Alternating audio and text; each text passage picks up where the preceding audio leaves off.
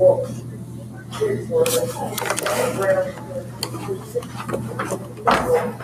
give me a quick second. Howdy and good day to you all. My name is Jorge Malone Doba, and I am here to tell you about TB backs, aka tuberculosis, and vampires. There are many different stories on both sides, so let's just jump in head first, not feet. TB, mm, bacteria called Mycobacterium, it usually goes for the lungs, but it can also do damage to other body parts. Consumption of blood mm, lost Europeans believed it was a work of the undead, aka vamps or vampires, whichever you prefer. It's completely up to you. Side note, I bet the garlic farmers are happy then, am I right? Alright then, on to vamps. Vampire is a creature from folklore. Some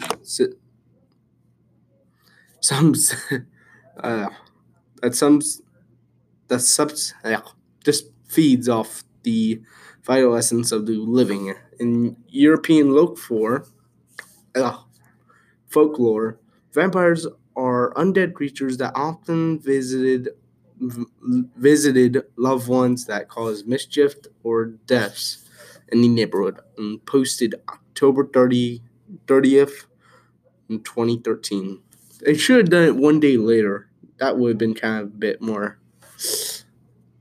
What's that word? Uh, mm, that would have been a little bit more funnier because it's on Halloween. Am I right? The connection is on its way. The connection is on its way with a silver platter. The connection between vampires and tuberculosis, or consumption, as they, as it was known, originated in Eastern Europe, but is especially common in 19th century New England, because tuberculosis vaccines are sl- were slowly being consumed by disease.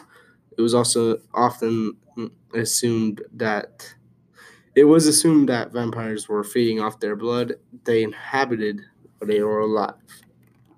Know what they would do? They would either a burn the vampire, put the ashes into a some kind of food or something, and have the family that's suffering from it drink it, or just be find a grave. If there was so blood in the heart, they would send a um, ugh, through it. Websites I used is how tuberculosis inspired 19th century New England vampires panic, mental floss, and tuberculosis and the vampire myth, Aeras, and that's A E R A S, as far as I know. All right, adios, amigos.